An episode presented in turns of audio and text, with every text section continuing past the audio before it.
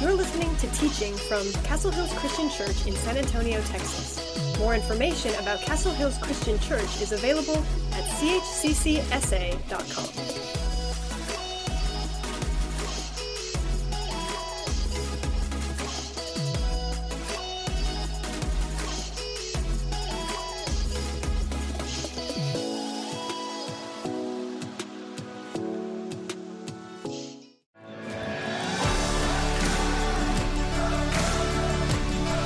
hear a lot about cancel culture these days. There are definitely times when people or systems need to be called out and held accountable. But we can all be a little too quick to be cruel to each other, online and offline. This problem isn't new though. Humans have always struggled to choose love instead of hate. As followers of Jesus, God is challenging us to love people who aren't like us. Love people who are in need love the people we envy, and love the people we want to hate. It's time the church learned to love the way God loves. Have you ever felt envious of someone? Maybe it's a brother or a sister or a friend or a colleague or maybe someone on social media. What do you think most people get envious about? Maybe it's when someone gets the car that you've always wanted, or they have a beautiful house, or it seems like they have the perfect relationship. Maybe their kids seem like they succeed in everything and, and it makes you really envious. Maybe they have a chiseled body, and when you wake up in the morning and you look at your body, it's not so chiseled. Maybe it's someone who has lots of hair, and that makes you envious. How would you define envy? Take a few moments right now and think how would you define that? And here's one definition of envy it's the, the, the desire of that which is not yours. The desire of that which is not yours. We desire some item, person, or attribute possessed by someone else, and we are discontent and resentful about not having it. Erma Bombeck captured the heart of envy with this prayer Lord, if you can't make me thin, at least make my friends look fat. I think some of us can relate to that, right? Craig Groeschel said, Envy is resenting God's goodness in other people's lives and ignoring his goodness in your own. And Harold Coffin said, Envy is the art of counting your neighbor's blessings instead of your own. Now, we tend to use terms like jealousy and envy interchangeably, but they are slightly different.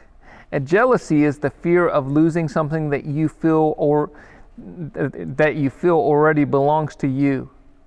Jealousy is often uh, found in more restricted uh, in a more restricted context uh, of the protection of one's own items or relationships, especially romantic relationships. Envy says, "I want what you got." Jealousy says, "Don't touch what I've got." Envy is marked by covetousness. Jealousy is marked by being possessive. Envy makes you resentful, jealousy makes you territorial. Envy is, is when I want to, want to play the guitar as well as you do, and jealousy is when I don't want you to play the guitar as well as I do. Envy is when you wish that you had a husband like your friend's husband.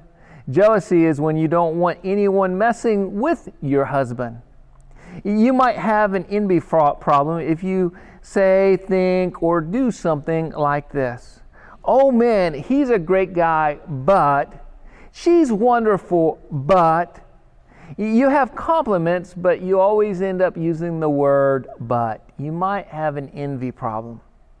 You walk the other way to avoid congratulating a friend at their good favor. They're so and so, and something good happened to them, and so you avoid talking to them or being around them.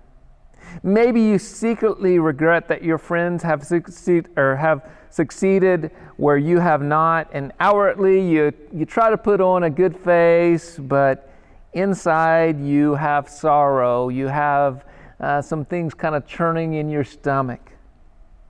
And you maybe say, I'm not being mean, but they're just not talented, especially as not as talented as me whether we wish we had someone's job or their views on social media, their, their relationships, their clothes, their full ride scholarship.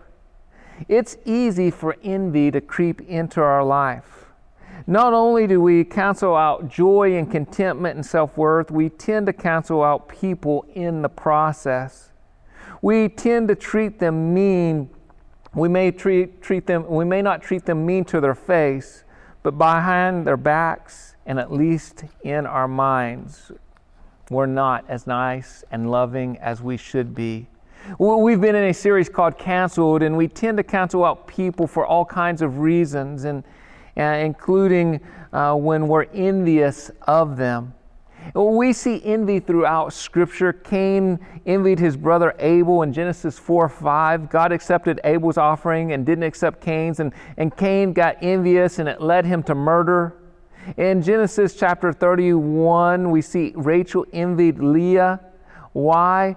Uh, Rachel couldn't have a baby and she envied her. And later in verse 15, it reversed and Leah envied Rachel. In Genesis chapter 37, Joseph was envied by his brothers because his dad favored him and he had dreams and visions, and it led them to throwing him into a pit uh, and selling him into slavery. That's what uh, their envy did.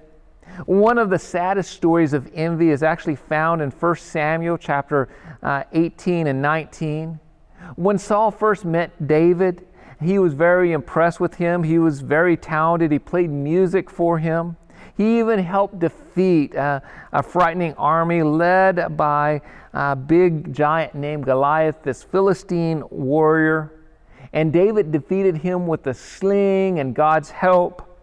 And 1 Kings 18 says this when uh, starting in uh, verse 6 it says when the victorious israelite army was returning after david had killed the philistine women from all the towns of israel came out to meet king saul and they sang and they danced for joy with tamarines and cymbals and this was their song saul killed his thousands and david his ten thousands this made Saul very angry. What's this? He said. They credit David with 10,000 and me with only thousands. Next thing, they'll be making him their king. And so from that time on, Saul kept a jealous eye on David. We see that jealousy, we see that envy. And instead of Saul celebrating with David, he became envious. And Saul's jealousy even steamed, uh, or even came to a point that he wanted to cancel David out. He tried to cancel him out by throwing uh, spears at him many times. And, and envy, we have to realize that it is dangerous. James 3 5 tells us it's unspiritual and it's demonic. It, leads us to hurting people and canceling them out. Isaiah tells us that Lucifer envied God and Jesus was handed over because the chief priest envied him. Proverbs 14:30 says, "The heart of peace gives life to the body, but envy rots the bones." Catch that. Envy does what? It rots the bones. It's of the devil. It harms us. And you're, you're like, well, I'm not going to kill someone. I'm not like Saul. But how many times have you killed people with your words or your actions or your thought? Envy can lead you to places you never thought that you would go. So, how do you stop envy? Let me give you three quick tips. First of all, stop making comparisons. Stop making comparisons. Train your mind to keep to keep from viewing people in a hierarchy. Remember that different means different, not necessarily better or worse. Remember that the success is not a finite resource, that, that there's enough for everyone. Someone else having it doesn't mean that there's less for you. Secondly, celebrate other people's blessing.